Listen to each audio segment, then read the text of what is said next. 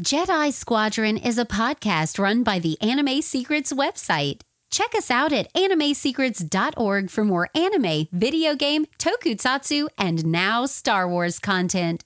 Remember to follow us on Spotify, Apple Podcasts, YouTube, or wherever you listen to podcasts today. Hello, new Padawans, and welcome to the Jedi Squadron podcast. Here, you will be taking lessons in the many pieces of the Star Wars universe, whether it be the movies, animated series, video games, comics, and etc. This is your training into becoming a Star Wars fan as part of the Jedi Squadron. May your training go well, and may the Force be with you, young Padawans. What is going on, Star Wars Nation? This is the Jedi Squadron podcast. I'm your host, Nathan Desa. And I am Rizwan Merchant.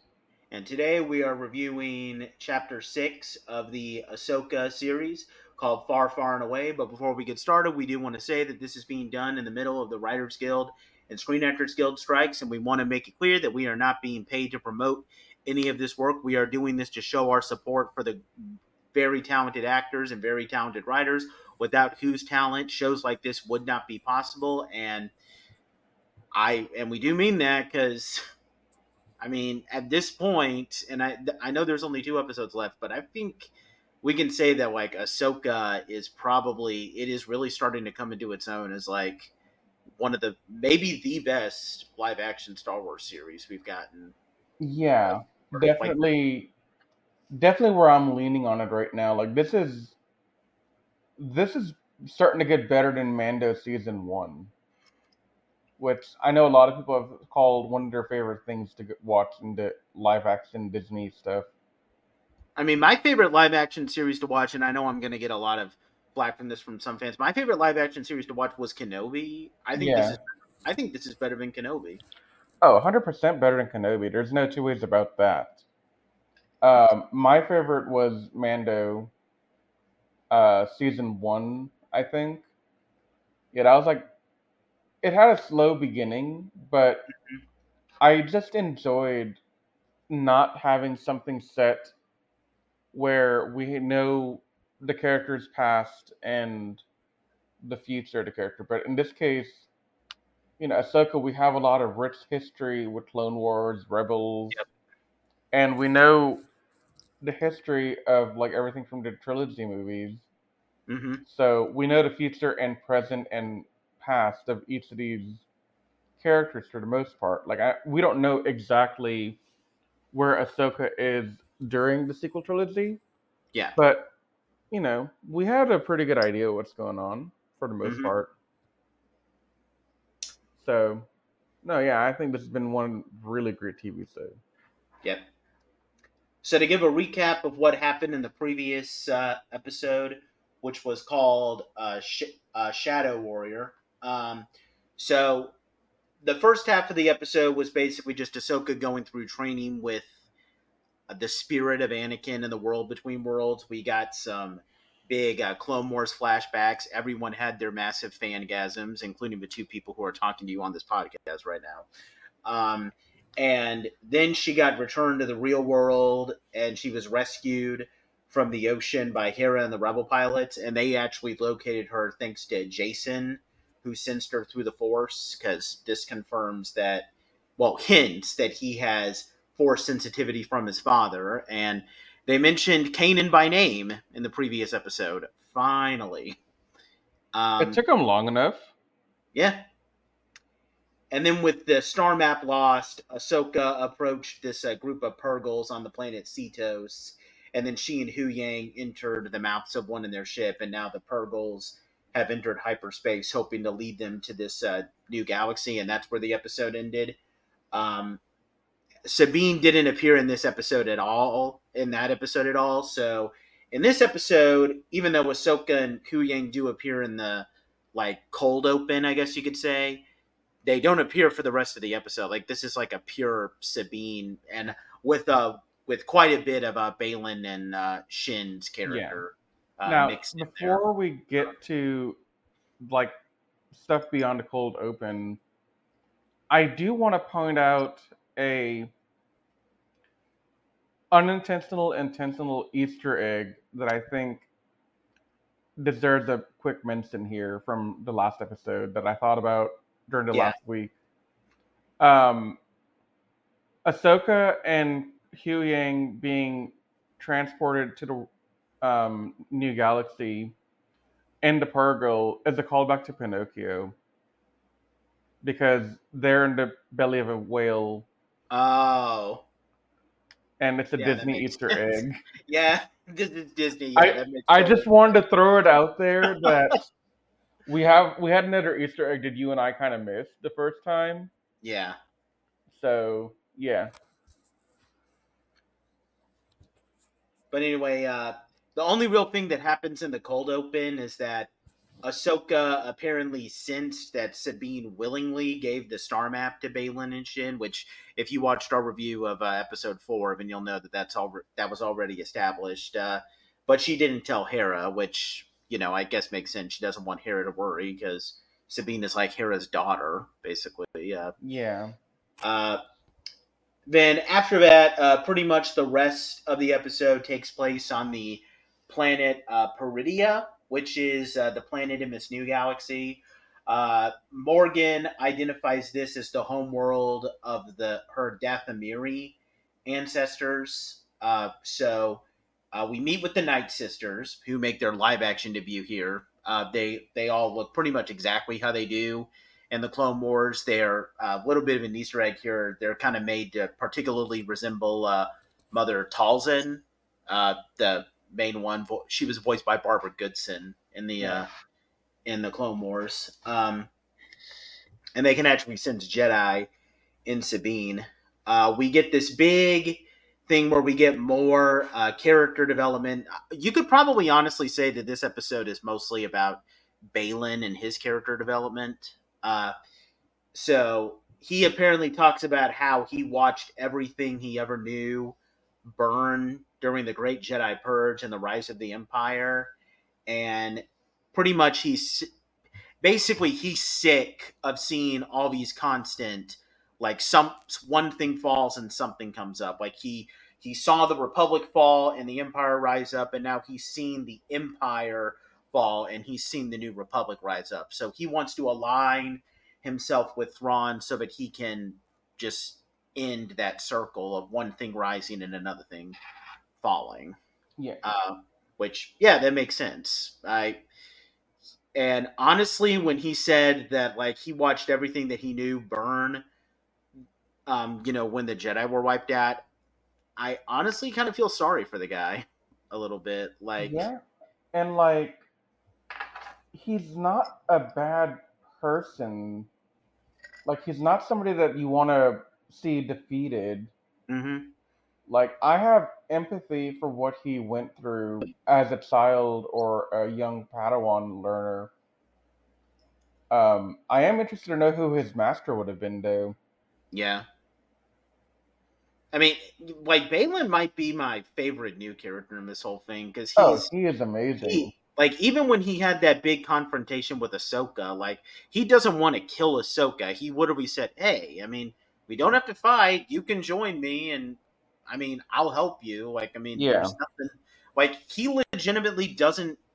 I don't think that he thinks he's evil. I think that he legitimately thinks that he's doing something good He thinks for he's the doing galaxy. right by the world. That's all he's thinking, you know. And I mean, and when you make a villain like that and you actually make their motivation understandable and you can convey to us that they don't think that they're evil, like those are some of the most amazing villains in like any work of fiction. Yeah.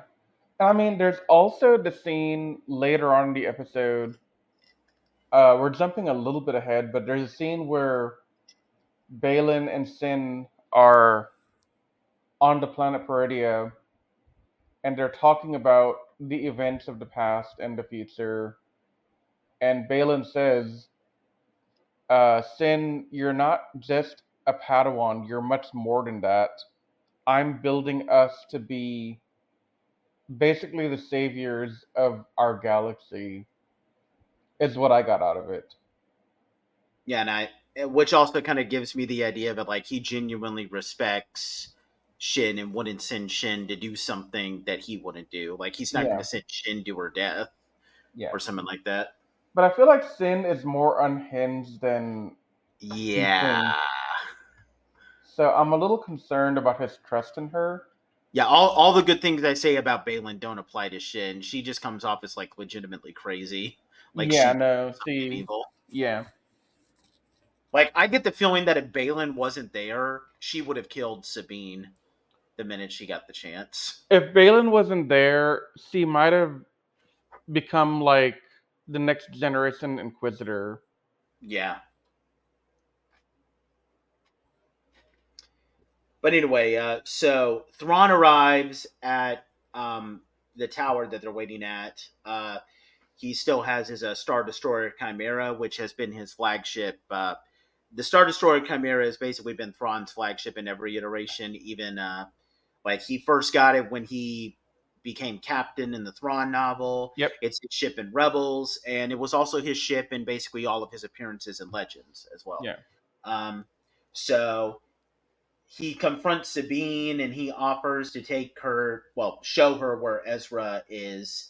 Um, although he warns that they're going to be stranded when they leave Peridia. So, yeah, he's pretty much true to true to Sabine, uh, true to his character. You know, he's not. I don't know. You don't really get the vibe that like he's doing something truly evil. Like he's playing a fair game of chess in this in this match. So, um, so after Sabine fights off some uh, bandits uh, while riding on one of these creatures called a howler, uh, she, um, although we find out that apparently uh, Thrawn is actually, you know, chasing her with Baylan and Shin, and he's also going to ambush her with troops a little bit later. Yeah, Uh, Sabine encounters these hermit crab-like creatures called Noddies, and uh, by the way, the Howlers and uh, Noddies, they're not creatures that have appeared in any other Star Wars thing. Because keep in mind, this is supposed to be a planet outside of the galaxy, so and they've not appeared in Legends material either. So these types of creatures are all like hundred percent original in the Yeah. show. Um, so they take him to their camp, and we see Jabba the Hutt. Okay, actually, no, we do see Jabba the Hutt. Ezra. yeah, Ezra we- makes his live action debut here, and he uh, and he and Sabine reunite, and uh, you know they take, of course, the heartfelt jabs and the hugs. You know, this guy, I, I can't remember what the actor's name is, but I don't know. he gets, but he gets Ezra down perfectly. Like this is what I would imagine Ezra would Oh, be yeah. now, now that he's a fully grown adult.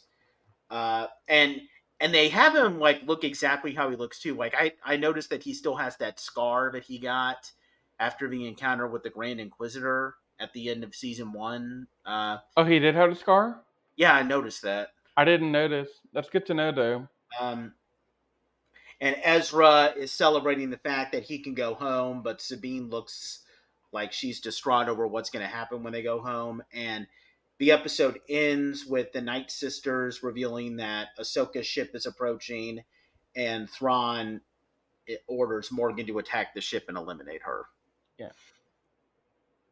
So, Nate, before you get into your post recap thoughts and review, I do want to start the discussion on where I'm landing right now Mm-hmm. because I'm going to need some help here deciding where I'm going to end up landing on this episode.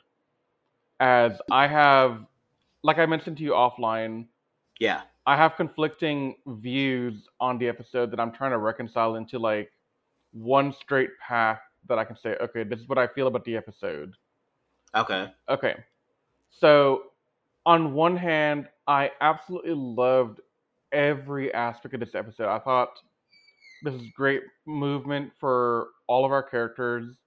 We gain a whole lot of information we didn't have before, including uh, one thing that we didn't really mention in the recap is Baylan reveals that all the Jedi that come after the Order was eliminated are known as Bokken Jedi. Yep. And I found that very interesting because Bokken is the word for a wooden sword in Japanese. Which, and what did we see Ahsoka and Sabine training with the in the like episode? Yeah. yeah. So it comes full circle because, you know, Luke, Ezra, um, Sabine, they're all they're all learning from people who were part of the Jedi Order previously, but they're not able to learn in that environment, and so they're learning the bare bone minimum basics. I think. So to have them called a Bokken Jedi is very interesting to me. Yeah. But back on my original train of thought before I got on my sidetrack, um, I thought Sabine's character development was really good in that she feels the guilt of what she did at the end. Like she's feeling distraught, like you said, about what what's to come, because she has a huge part to play in what could be happening, and if it does go south, um, fingers could be pointed at her for, you know, leading them to the new galaxy by giving them the star map information and all that. Yep. So Sabine will feel very guilty, and that's why she's distraught.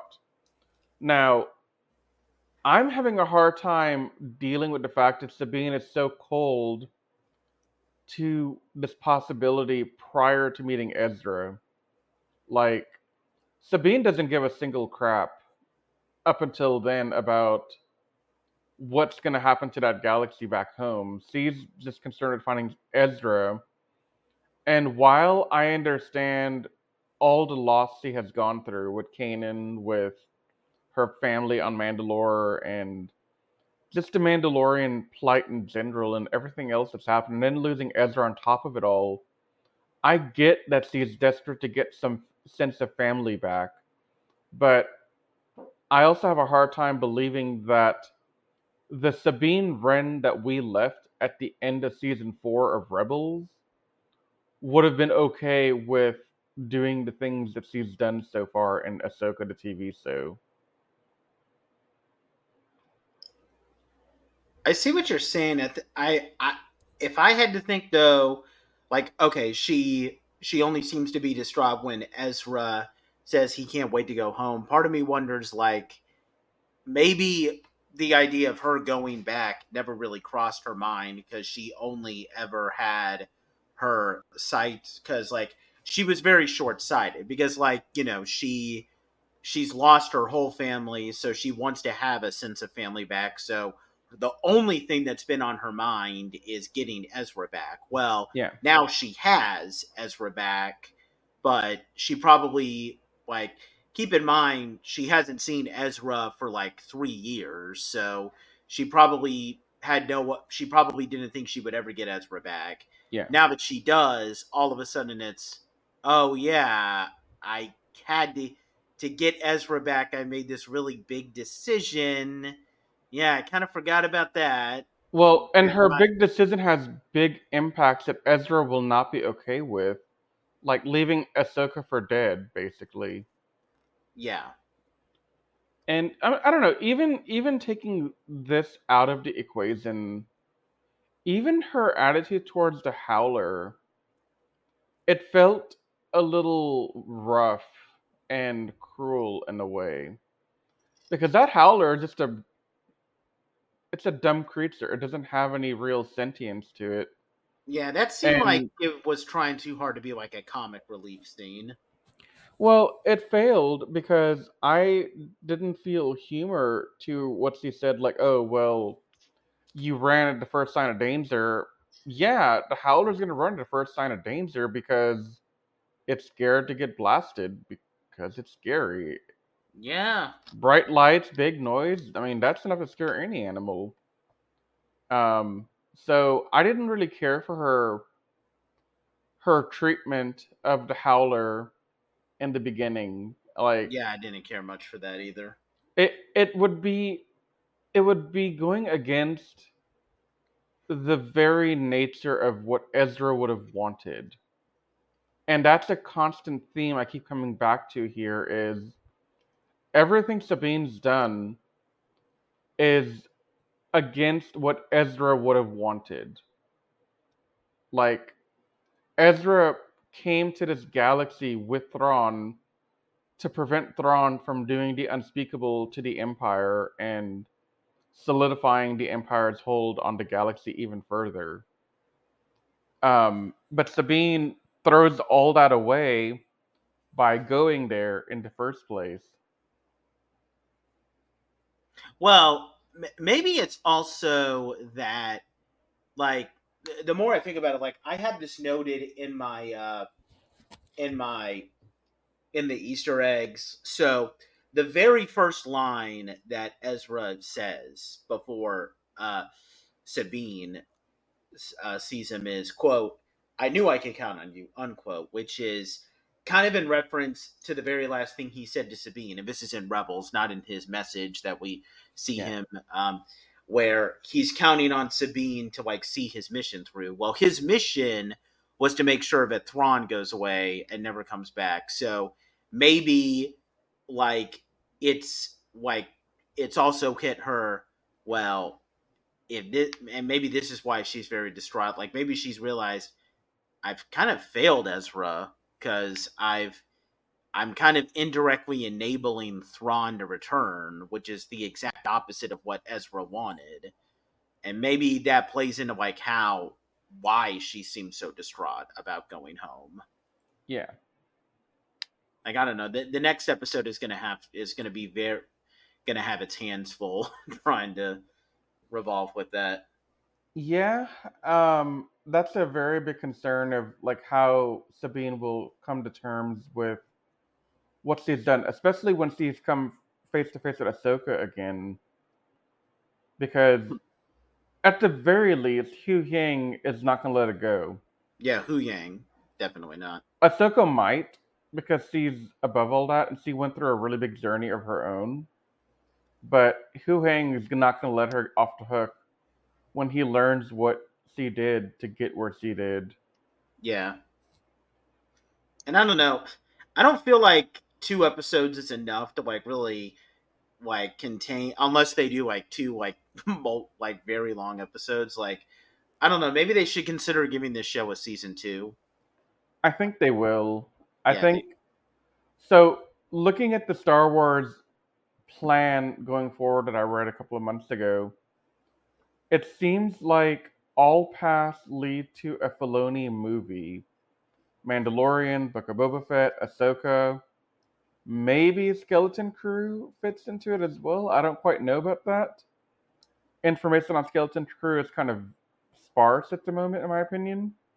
Mm-hmm. But all paths lead to a Filoni movie, but I don't think, even if the writer strike had not been going on right now, and we were in a time of, you know, more peace, I don't think they were even ready to discuss a timeline for the movie coming out next year or the year after. I think that movie is set out like three, four years from right now Yeah, because we're gonna probably get Mando season four. We're gonna probably get Ahsoka season two, and we might get some other companion TV show to fill in the gaps, like something to do with the uh, New Republic Fighters TV show that got canceled. yeah, Um, so I think th- there is a very good likelihood that the Ahsoka story does not end and in two weeks from now. It'll continue on after. yeah. And honestly, I think all paths are going to lead to an Heir to the Empire movie. Which would be absolutely amazing. I I don't know too much about it, but that's what everyone's been kind of saying is that we have a lot of um, signs of it right now.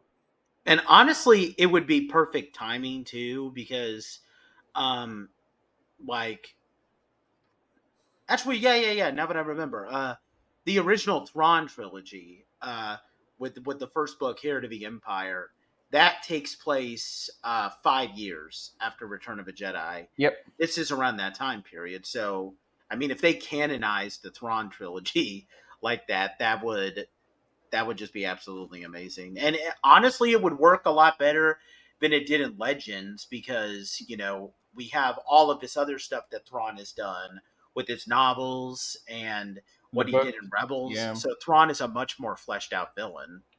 Like yeah, that. I don't I don't know too much about Thrawn in the Legends continuity, I mean, but I I- don't, I don't know much either, honestly.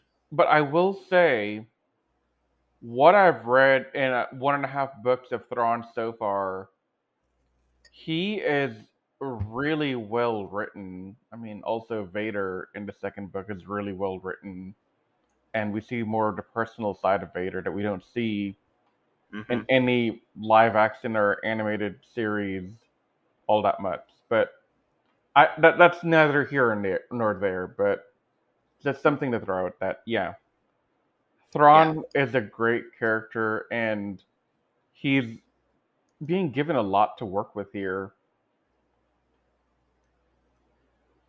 And speaking of which, like, what do we think of Thrawn? Because he makes his live action debut here. And by the way, guys, he's uh he's played by uh, Lars Mikkelsen, who voiced him in Rebels.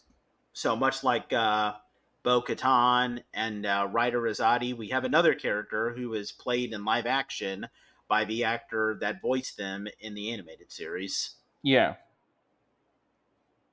I I thought his personality was pretty on point with what I'm reading in the book. Like it, when he finds out Ahsoka's on the way, what is the first thing he wants? He wants background information on Ahsoka, who was her master, what has her history been like, where has she been? All he wants he wants all that info because just like in Rebels and just like in the book, he wants to study the true extent to his enemies to make a calibrated decision on how to best combat them.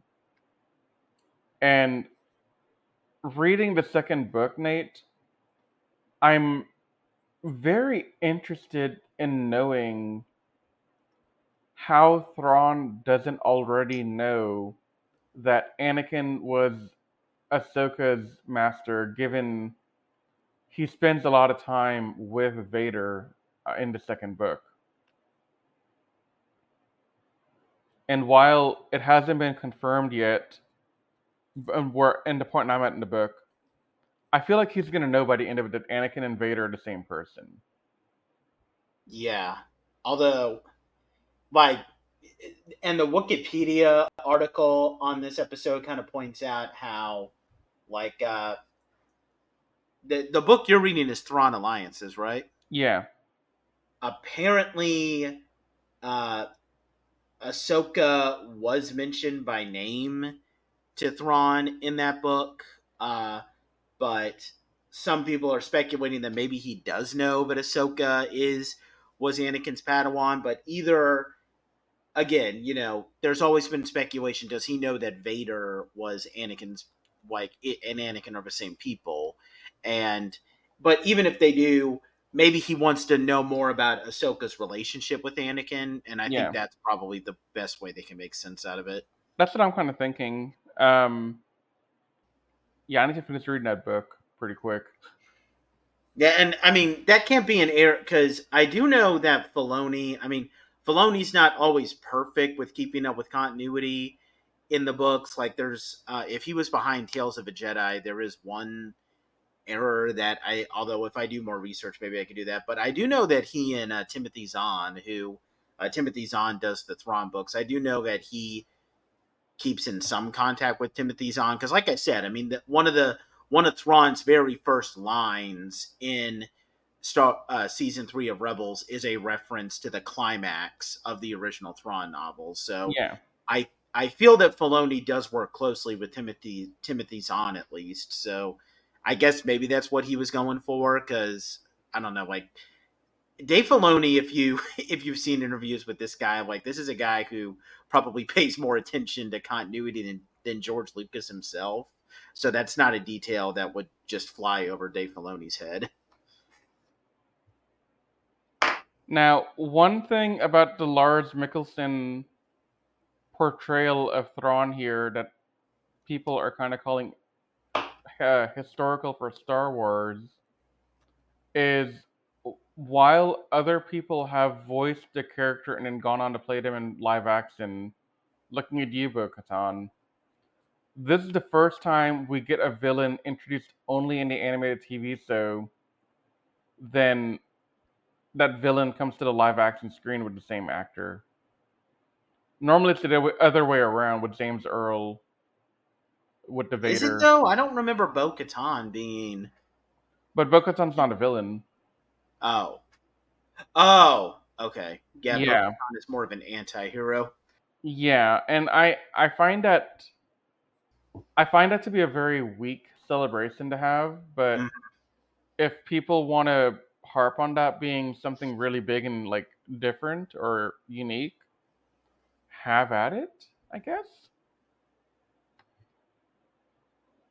I mean, I'm good with uh, what with Lars Mikkelsen uh, voice uh, doing it because I mean he gets the voice of Thrawn down good, but I'm I really I mean Lars Mikkelsen is a great actor, but I don't know like I don't know if like Thrawn looks as and again I mean he's a bit older, so I guess I can kind of you know let it do it, but Lars Mikkelsen doesn't look as intimidating as Thrawn. Like I don't know, a lot of people say that he looks like Elon Musk, and uh, my wife actually says that he looks like the South Korean president. but like I need Google right now. Hang on. Yeah, that's what my yeah, that's what my wife keeps saying, but uh Yeah, I mean, I think I said this in our Rebels review. I really wish that Thrawn and again, I get why they couldn't do it cuz he already voiced the Grand Inquisitor, but yeah, I think that Jason Isaacs should have voiced Thrawn and like and like he would play Thrawn in live action because I don't know. I mean, have you seen Jason Isaacs play Lucius Malfoy? He can be one of the most intimidating people ever. Yes, I've seen the Harry Potter movies, Nate. I am a Potterhead. right, of course. Um, I mean, even yeah. if you've seen other movies, like he plays this uh, it's not a great movie. I think it's absolutely stupid. Uh, but it's this Mel Gibson movie called The Patriot, where he plays like this intimidating British captain. Like he's intimidating in that movie too. So. Oh, okay. Yeah, I've not seen it. I don't think. Yeah, well, you don't have to. It's a it's a stupid movie, but. Um, uh, but uh, to be honest, uh, if I'm gonna, you know, kind of transition into my own thoughts, like you know, you you kind of already said what we said about Sabine. I I feel like this episode focusing on Sabine is where it's the weaker parts, but like I said when we were going over the recap, like what makes this episode the strongest is that the fleshing out that they do with Baylan, uh, not so much Shin, but like Baylan, like th- th- this is like this is almost stuff that seems like on par with like how they flesh out Count Dooku to make him seem like a much more yeah. believable villain in Tales of a Jedi. Like, like I don't know, like Baylan might be my like, and I really hope that they have him go out in a really great way, or you know something happens. Like, I don't even know if I want to see this guy die or get defeated because I kind of almost low key feel for him, even if he is horribly misguided with his motivations. Well, the issue is the real life actor is no longer with us, so I know we can't yeah. have a continuation of Baylan's story beyond Ahsoka. So I hope whatever his story is in the next two episodes, it gets wrapped up, and we get some kind of sense of closure with it. Because I don't think they can really do anything more with him now.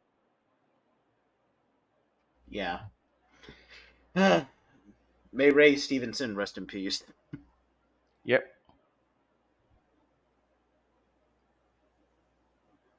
Now, I will say that all those scenes with Baylan are probably some of the best stuff I've in this episode for me as well. Yeah. Um, just getting all the info about like what the Jedi Order was and what it is now, like that the typings of Jedi was a very interesting take on it. And it makes me wonder what other types of Jedi did we have categories for? Like we had the Bokken, obviously, and then we might have had, you know, there's other types within even the Order. I'm kind of curious about now learning more info on that.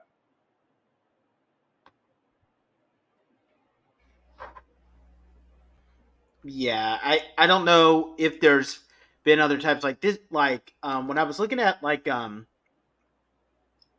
some uh like references regarding that. Like this is the first time that a Bokken Jedi has been, you know, stated in any form of continuity. So that could probably be a new term. I Yeah. because I haven't found any terms for like other types of Jedi.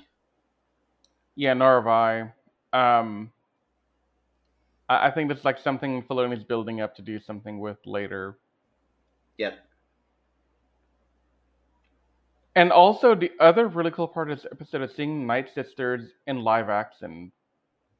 Yeah, yeah, those are really cool. Uh, and Yeah. and I, I really love how this kind of fleshes out their uh, their story with because uh, like them be like.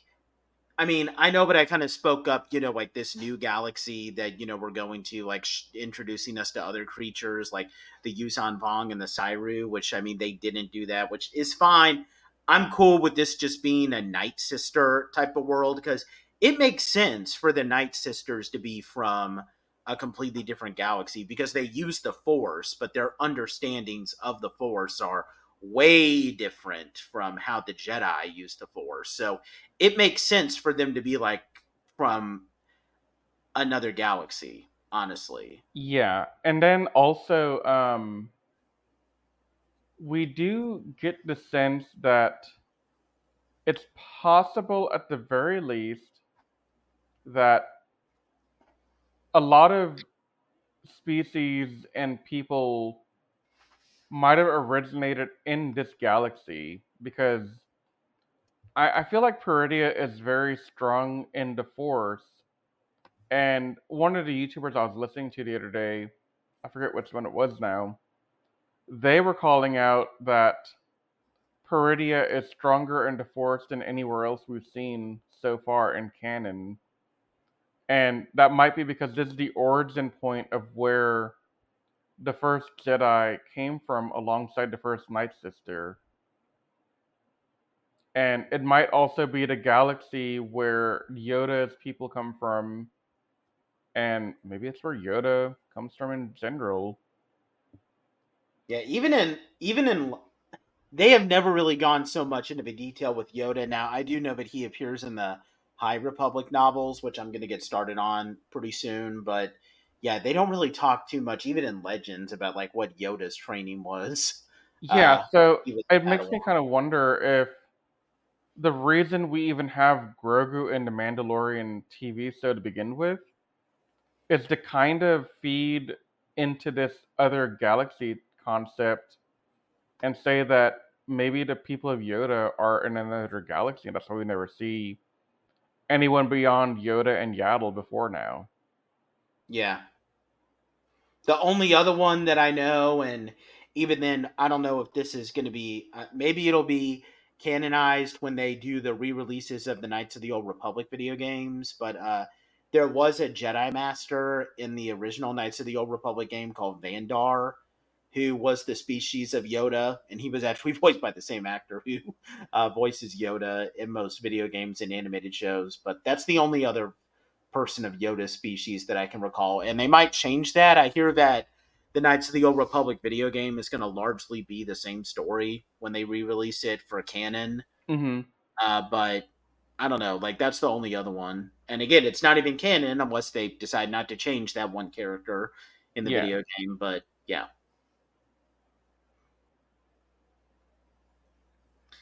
Um, but yeah, I mean, seeing the Night Sisters in a in live action is just great because I mean, the the Night Sisters are you know a very just a fascinating thing. I mean, obviously we have Asajj Ventress. Uh, Yeah. If there's also I don't know how far Riz is in Fallen Order, but there's a Night Sister character in that video game that's a very interesting character named Merrin.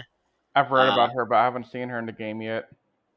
Yeah, I hear that she gets expanded on in uh in the um in the uh in the sequel to the video game, which I'm hoping to play soon, as soon as I can get a PS5 pretty soon. But uh, I, I am going to be playing that game. And by the way, guys, uh, Riz and I are going to take a look at uh, at least Fallen Order. I've Yeah. played the game twice, so um, but so yeah, I mean, just seeing them in live action now is really cool, and I hope that uh, I kind of I you know it's just cool to see that um, it uh, translated there. And not only that, but uh, I'm really hoping that uh, possibly in the uh, next episode, uh, if only just to give people like us some uh, things to kind of go crazy about. There's part, there's a point where uh, Thrawn agrees to load Night Sister cargo on his ship, and there's like caskets. Are those bodies of night of dead Night Sisters? Because if you've watched Clone Wars and if you've played Fallen Order, you'll know that the Night Sisters sure do love to resurrect their own kind and send zombie Night Sisters at people. So, could we get that in live action? Because that would be totally awesome if we could do that. Yeah, no, that's definitely a possibility. And it also leads way to a popular theory that Thrawn's night troopers that he has are actually undead soldiers. Yeah, that was an um, like uh, that apparently would be similar. Uh, there's apparently a book I haven't read it, but I but I did hear it be mentioned a lot. That uh, there's a book called Death Troopers. Yep. is where uh, it's a legends book now, but uh, there's apparently like zo- it's all about a group of like zombie stormtroopers. So Yeah. uh, It was it was a way to make horror stories fit into the Star Wars universe. And it's inspired by stuff like Alien and The Shining. yeah, I've done some I've done some reading into this book because I want to read it. yeah, it sounds interesting. Yeah. And uh, the one other thing I want to bring up about uh, this, um, I, I, I understand if they can't really go into much focus uh, in this because they have to focus on a Thrawn wanting to return, but for this one planet in the new galaxy that we get to see, I get a lot of Tolkien inspirations in this. Uh, for those who uh, don't know the uh, nerd language, Tolkien, J.R. Tolkien, the guy who created the Lord of the Rings books, hmm like I don't know, the whole look of this planet just looks like it was inspired by Middle Earth. Like, you know, the tower that the Night Sisters are on. It reminded me, especially the top of the tower. It reminds me of a Saruman's tower Orthanc that he lives in in Isengard. And uh the Howler, uh, those kind of look like the wargs, you know, the wolves of Isengard that they have to fight in uh, the two towers. Uh, that's what it reminded me of. And um, Star Wars explained. I was watching one of his videos, and I kind of agree with this. Uh, the Noti, those uh, hermit crab-like creatures. Somebody said their clothes kind of look like hobbit clothes, which I can kind of I love Noti. They're so great. yeah. And even their ability to like hide under a rock, like that actually reminded some people of a I don't know um, how many people who are listening to this are familiar with Lord of the Rings, but there's a scene in the Two Towers, and it's in both versions, theatrical or extended, where uh, Frodo and Sam are just outside of the Black Gate, and uh, they have to hide from like a passing army. So like they pull their elvish cloaks over them, and it makes them look like a rock. Well, these hermit crab like creatures are able to hide to make it look like they're just rocks on the ground. Very Yeah. similar. So I feel like this world uh, was inspired a lot by like just Middle Earth and Tolkien lore, which I'm all for because this is supposed to be a new galaxy with a completely different look to it. So yeah, I mean, I, I totally dig it. I have like I do feel like I'm on a world that I wouldn't normally be in in like the actual Star Wars universe. Yeah, and like I see where you're coming from on that. I do think that we could have had a little bit more like I don't want to say like drama leading up to their entry to the new galaxy, but the way they jumped into hyperspace and then they popped back up in this new galaxy, it felt like they just popped up anywhere in the current galaxy too. Like it didn't really seem like that big of a jump, minus the fact that they had this giant ring, right? But Yeah. I would have expected a little bit more going on there. Like maybe a visual of how that transition looks from one galaxy to the other. How do you how do you portray that, you know? hmm And I, I don't I don't think we really got that in the opening scene here. But I mean, they maybe they could do that next next time in the When they're hopping back? When well, Either that, or maybe like they could show Ahsoka and the Purrgils entering the new galaxy. Yeah, and that'd be great if they can do that. Um, because I just want to see like what how how do we differentiate because Peridea could have been any planet in our current galaxy and nothing would have changed. Well, yeah, but I feel like with them like establishing that like this is where the Night Sisters came from, I feel like yeah, having it come from a new galaxy does work with Oh yeah, definitely it makes sense. Like that that all makes sense. I'm just talking about the visual representation of the traveling that I'm kind of I want more of that to see Yeah. it. Um, let's see. There's something else I want to touch on. What was it? We talked about the Night Sisters. We talked about the Death Trooper novel. Uh, he- did we did you talk about Hu Yang's uh, stories? And have we gotten into that? no, we haven't. Okay. So, in the beginning of the episode, when Ahsoka and Hu Yang are traveling, he makes mention of the old stories that he used to tell at the Jedi Temple. And before, like, and so Ahsoka says, Yeah, I'd like to hear one after initially, you know, them just talking about everything. And he begins it with a long time ago in a galaxy far, far away Yep. dot dot dot, and that's where it kind of transitions to the Sabine stuff. That was so perfect.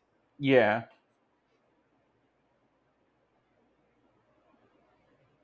I so you were talking about how he might be referring to something from like the certain point of view books, but oh yeah, but for me, like, and you know, I'm kind of going off of some of what Star Wars explained. Like, so Ahsoka says, so History of the Galaxy parts one, two, and three, and Ahsoka says part one is the best. Well, here's the thing, and everybody who knows about Star Wars knows this. There's three Star Wars trilogies, and there's all every single Star Wars fan, and I'm not, I'm not sing, I'm not talking about I'm not talking about people who like only watch like like people like us who watch the cartoons. If you are just a Star Wars fan who's watched the movies, every single Star Wars fan, and you know this, do not deny it. You have the people who think that the original trilogy is the best, the people who think the prequels are the best, and then there's that very small group of people who very small who probably think the sequel trilogy is the best. And what do all of those people have in common? They passionately and like with vehement passion defend the idea that their trilogy is the best. And I feel like Ahsoka is one of those people who just thinks that part one is the best and will passionately defend that. And and uh, knowing Filoni, that just seems like too perfect of a line to think that that was just a casual thing. That that was an intentional joke on his part. Now, now, do you think when they say part one, do you think they're referencing the original trilogy or are they referencing the prequel trilogy? that's what I'm. I don't know. Because I want to say that Ahsoka is calling the Clone War era Yeah, the best part because that's that was her era. Yeah, and Dave Filoni grew up like well, I don't know if he grew up, but like he was like a die-hard fan of the prequels. Like the dude showed up to the premiere of Revenge of the Sith cosplaying as Plo Koon. So that's awesome. yeah.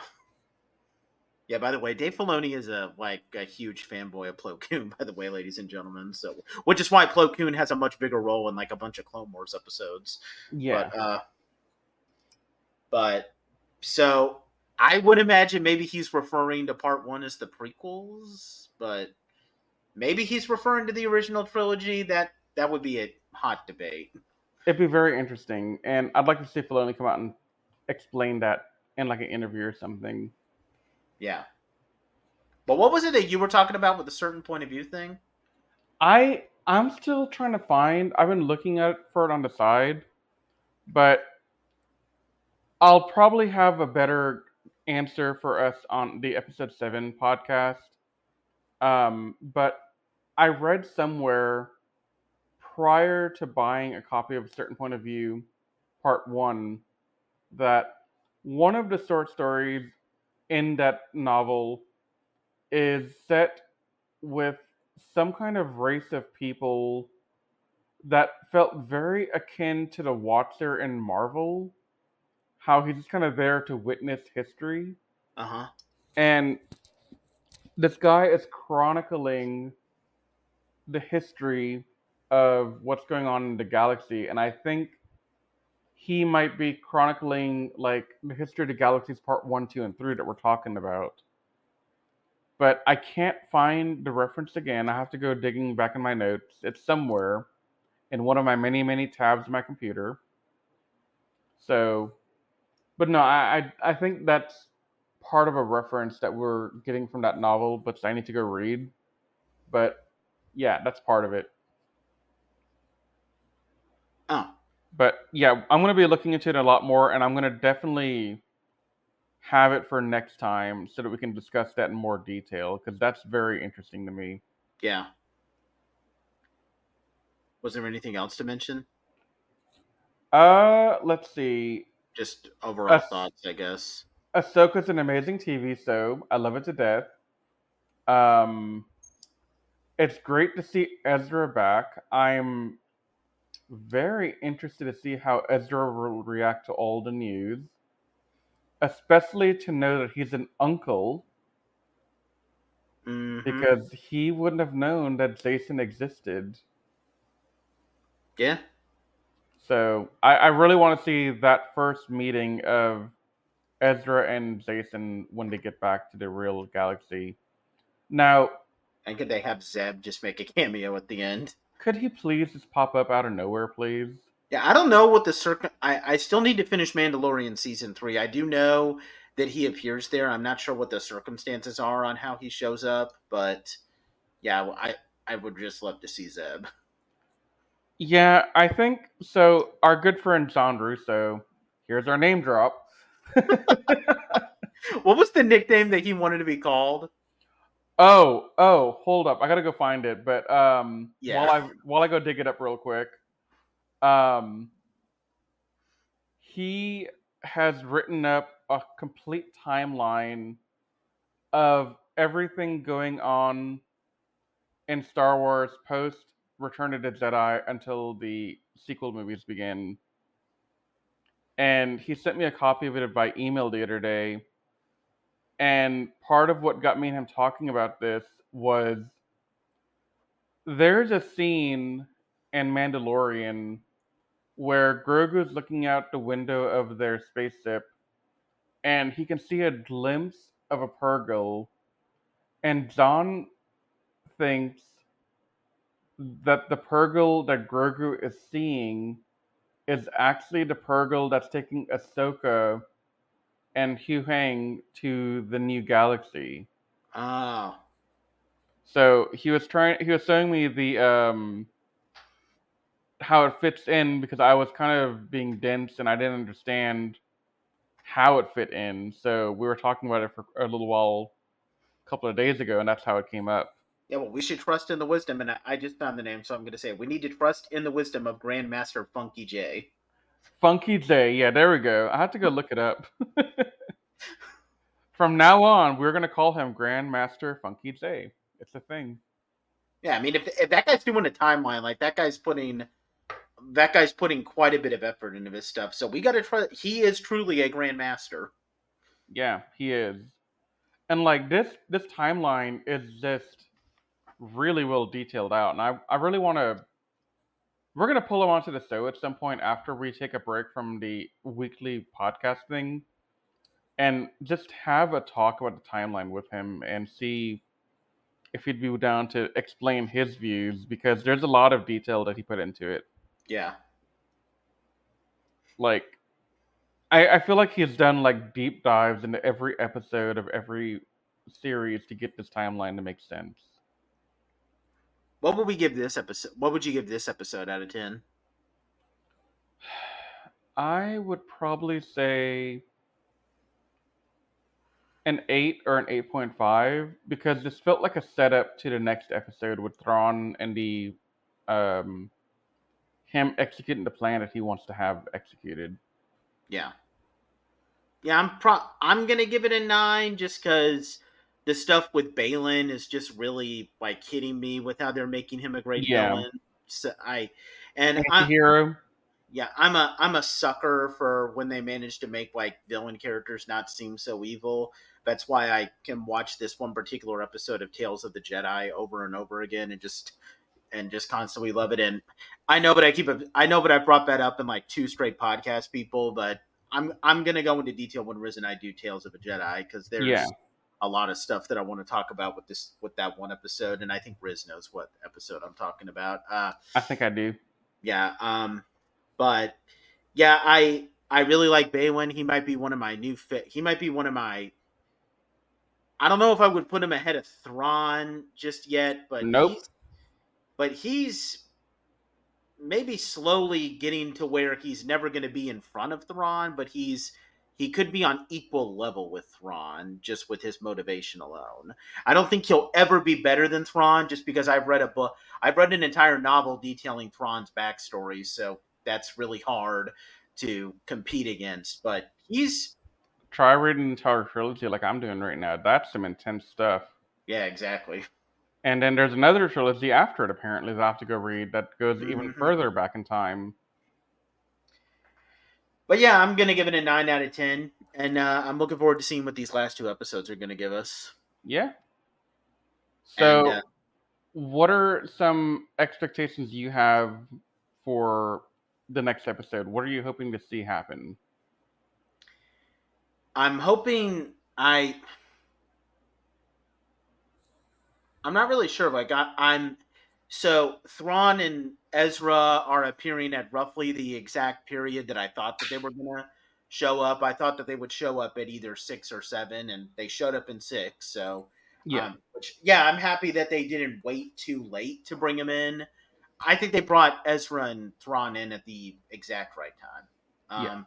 I'm hoping that we maybe we could spend like these next two episodes. Uh, maybe maybe next episode we can just have like one big thing where like they're trying to prevent Thrawn from returning to the main galaxy, but then they fail, and then like the next episode is all about uh them trying to and then the next episode is all about them like trying to return to the main galaxy and possibly setting up for a future story on like what's going to happen because there's no way I, there is no way I would expect them to like just have Thrawn be completely killed off or something by the end of the show. I He's would not Cad Bane. yeah, of course. I would I would probably I mean if they do that, I I don't know how I would feel about that. I'd be I guess I would be fine with it, but I know that Dave Filoni's probably not going to do that. So I would but I would hope that they could set up something to be like a potential Thrawn trilogy from the Legends where the New Republic has to face uh, Thrawn and, you know, kind of bringing the Empire up to a rise because I, I think that sets up for a perfect story where the New Republic feels complacent. They feel like they don't have to deal with much of anything because the Imperial Remnant, that's what Mon Mothma called it in the previous episode, uh, the Imperial Remnant doesn't pose much of a threat. I'm legitimately hoping that we get like a big setup for something in a future series or a movie where we do have to see uh, what something would look like where a war between the Imperial Remnant that now has a legitimate leader on its side. Yeah. That what threat that can pose to the New Republic. And I'm kind of hoping that they can at least, if they don't answer the question outright, they can at least hint at how Thrawn's interactions going forward impact the sequel trilogy. Because we do have, in 25 years from this point, the sequel trilogy beginning. Yep. So I'm very curious to see how they're going to handle that aspect of it. Because it feels like we're building this great story, but I don't want to have it be hampered by, oh, well, here's where the sequel trilogy kind of fits in, and then we got to start trying to solve, well, why isn't Thrawn part of the sequel trilogy? Why isn't Ahsoka present for any of the activities when Luke has gone missing and all that? Like, there's a lot of questions that that need to be answered by the end of this in some way or another. And I, I just want to say this to like all the just to finish this podcast, and I I don't mean this to. I'm not trying to like alienate or gatekeep on the fandom here because I so there are people who are saying that they think that this show is great, but it still sucks because it ultimately leads to the sequel trilogy. And I just want to say this, guys. Okay, I get it. The sequel trilogy has problems. I have issues with it. I'm not going to defend those movies and pretend like they're great movies, but just because this show has to connect to it, it's trying to fix things. Can we appreciate this show for what it is? Because, you know, I was reading a comment on a social media page like, this is a a legitimately good show. Like I can understand why people didn't like Kenobi. I I can see the issues of Kenobi. I don't see how anyone can dislike this show. And this is a show that I feel like Filoni is making for like all Star Wars fans, like the people who love like the lightsaber fights, like you know who only watch the movies, and it's a show that you can genuinely enjoy even if you haven't watched the animated shows.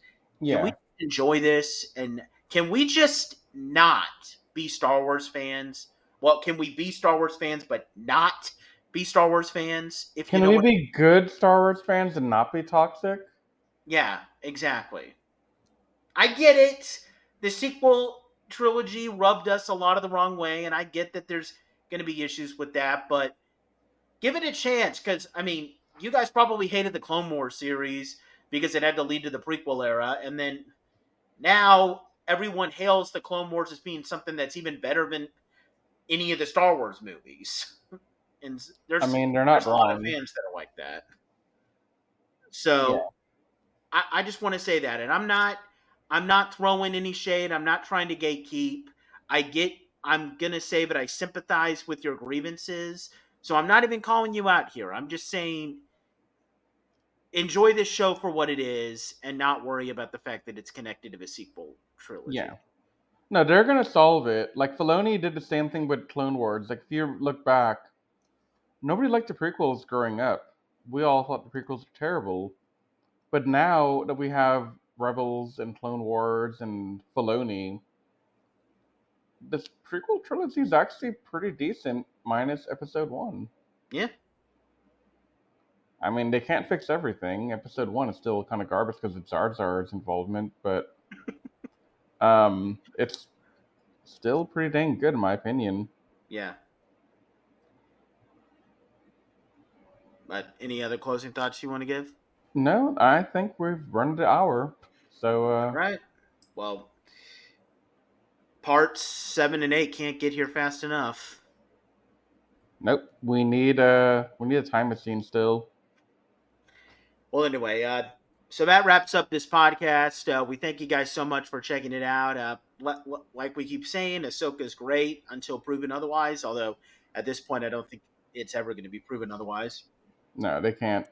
Uh, so we're going to keep doing our weekly podcasts of uh, you know these next two weeks for Ahsoka's part uh, seven and eight. Uh, we're still. Um, I'm not sure if we've uh, like officially said what we're going to be doing after that, but we are going to be doing uh, um, reviews of uh, other animated Star Wars shows. Like you know, of course, we're going to do Clone Wars and a Bad Batch, uh, yeah. probably Resistance. Uh, I have a bunch of novel reviews backlogged, and I am trying to finish uh, Shadows of the Sith. I've just been, I've just had a couple of things happen in my personal life that have prevented me from doing a bit of reading, but I'm going to get to Shadow of the Sith for you guys.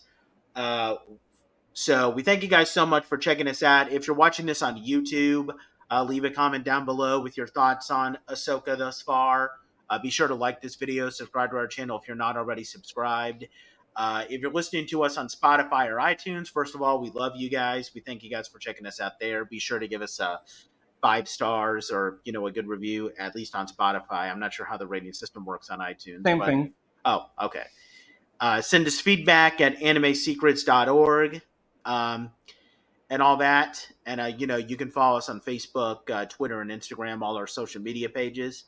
And that's pretty much it. Once again, we thank you guys so much for taking the time to listen to us. And we will see you guys next time when we take a look at part seven of Ahsoka. But until that time, you guys stay safe. We love you. And may the Force be with you.